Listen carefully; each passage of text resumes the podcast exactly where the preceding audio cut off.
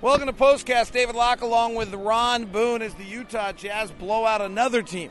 This time it's the LA Clippers. This game was a one point game with 10 minutes left in the fourth, and then the Jazz blew it out of the water after that. Ron, this is really uh, a stunning run of offensive excellence. They played enough defense to blow this one out, but this just continues. This is really so, some special, special basketball from the offensive side that the Jazz are playing. They tonight had 38 assists. What are you seeing from this team? What, what I'm seeing is, is how much fun they're having, first of all. And then, secondly, David, is, is, is the way they're getting it done. You know, they are just shooting the basketball very, very well. And you saw tonight, as we have throughout this four game winning streak, the type of shots that they're getting. I mean, these are uncontested shots. The offense is definitely working. They they didn't have one quarter tonight where they shot under 52%. They're the cons- there's a point in the time where like Quin Snyder's offense is doing something like, oh, this is cute, it's going on. This has now gone on for 10 games straight. And in this 10 game stretch, the numbers are pretty similar. They're getting about 40% of their shots as threes, which is a huge number. It's second or third highest in the league. And I always have to remind people, like, that's good now. Like, it used to be the old days where you're like, oh, they're just settling. We're not settling. They're creating threes. That's the number one thing you're trying to create in an offense now. They're making over 40% of them. Actually, tonight they're at 50. The, the crazy thing is the teams that are shooting this many threes, the only two other teams are the Rockets and the Warriors and the Raptors are the three other teams that come close to this. Okay, well, the Warriors have Kevin Durant, who you have to collapse the guard, and he creates for these other guys. Yes. Kyle Lowry and DeMar DeRozan do that. James Harden is one of the great offensive players this game has ever seen, and particularly in a point creation. How are the Jazz able to do this and get this many open three looks without that singular star player? I'm going to call it this this motion offense, and and what I mean by motion offense, they they they they'll run a pick and roll with uh, a, a dribble handoffs, and they're always looking to drive and and and and, and kick the basketball, and, and Jerry Sloan called it drive and kick. Uh, Phil Johnson called it drive and kick. This is a little Quin calls it advantage basketball. Okay, and it's a little bit of the same driving kick, but they get the defense scrambling really, really early. And when you get the defense scrambling and you start getting into the paint, the Jazz are looking weak side or they looking free throw line extended. One of those are going to be open, and this is where they're getting so many uncon- um, so many uncontested shots, and not just one guy. And and, and now that Rudy has uh, been hurt, and the Jazz have got a, a chance to experience. Uh, some different players out there. Jerebko getting an excellent chance and, uh, to play and getting the minutes that he that he needs. He can shoot the three. Uh, Alec Burks is benefiting, and I think Royce O'Neale. And I'm, I'm, watching him, and I think in the long run he's going to benefit it, this team as well. The player of don't the forget Sefolosha. Yeah. I can't forget him. The player of the night, and I, I I could not be more excited for this because we get to see the work. We've seen the failures, frankly. We've seen the struggles. And Alec Burks has been battling these injuries, and the East Coast trip was a disaster. Yeah. I, we actually thought he might get taken out of the rotation. Yeah. This is very symbolic of Quin Snyder. Just when you think a guy's done, he actually gets him another chance.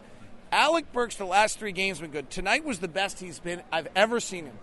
He is he was on his feet the entire game. He is. We were talking to Jeff Watkinson, the assistant coach that's working with him. They're working on some very specific things. One of the things around they're working on is to widen his stance. What does that do for him to play? When you think of AB, and I'll do this on the video, but when you think of AB, you think of that rhythm, kind of cool man dribble. But that means you're very tall. So they've asked him to get out of that and go to a wider stance, a shoulder width feet. What does that do for him? Strictly balance. Balance, uh, you, you, and to the point where you're, you're not leaning forward. Uh, and and, and it, it, I think the biggest thing is that they've slowed him down. Uh, and you and I talked about this long before we start even covering, uh, well, talking so much about Alec Burks is about not trying to uh, shoot the all the uh, low percentage shots, getting into the paint, pull up, and knock down that little eight footer. Now we were talking about that early in the year, and we're seeing a lot of that now. That's really benefiting him. It's, it's, it's because it has slowed him down. He's, he's not. How many times did we see one of those He Um, was. yeah. He didn't. He didn't do it all night. He all he, night. and he's stopping in the lane. He's taking this little shot in the lane. I asked him about it today. He said it's. He said I'm just trying to slow down. I'm trying to play slower. And I said, How hard is it? And he said, It's incredibly hard. Everything I've ever done on the basketball court is explosive. And now I'm trying to play without that explosiveness. The irony of this is, is if he can figure this out, he can bring the explosiveness back as a weapon, where frankly it was a detriment before. Yeah, and, and just think about that. Now, you and I have also discussed that guy that's a threat to come off the bench and have that big night.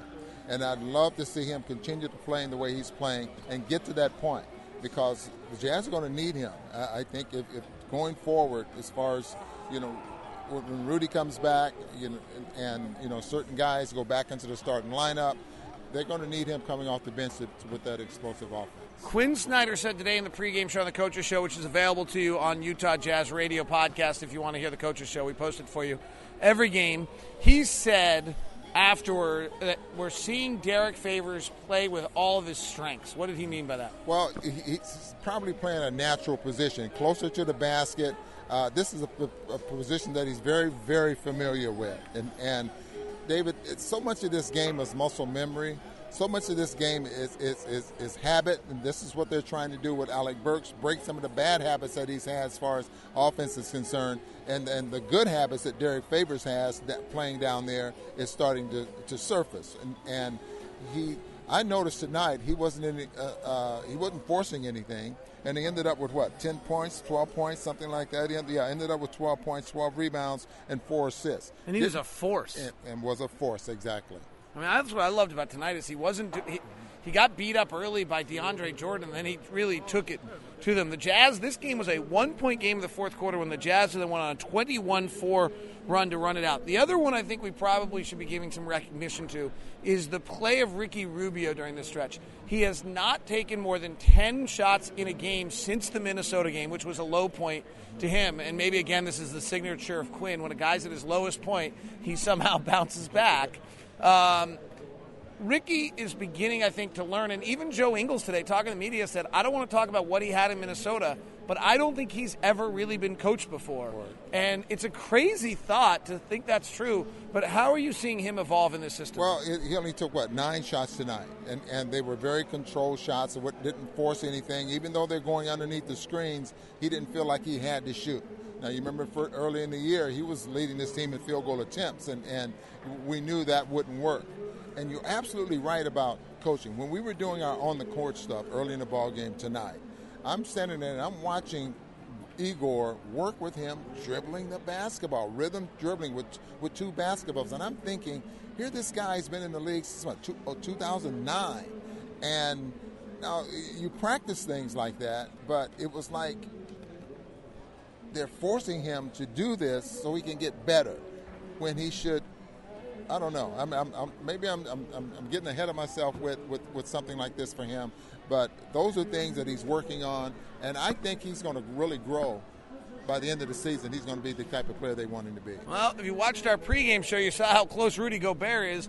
They're six and four without Gobert, which I would have never thought. They are the number one, two, or three offensive team in that ten-game stretch. Probably two, one or two at this point, uh, which I would have never anticipated. Their three-point game has been discovered, and the head coach has found a system. It's going to be interesting to see how they integrate everyone back. We talked about that last time. We don't need to belabor it. It's a real issue. It's the elephant in the room. But they are six and four. They're back to 500, and now we start a murderous December. We'll see how they can do it. It starts tomorrow against the New Orleans Pelicans at home. Hope you come out and join them. The Jazz roll tonight with another blowout win, this time over the LA Clippers. Have a good night and be safe.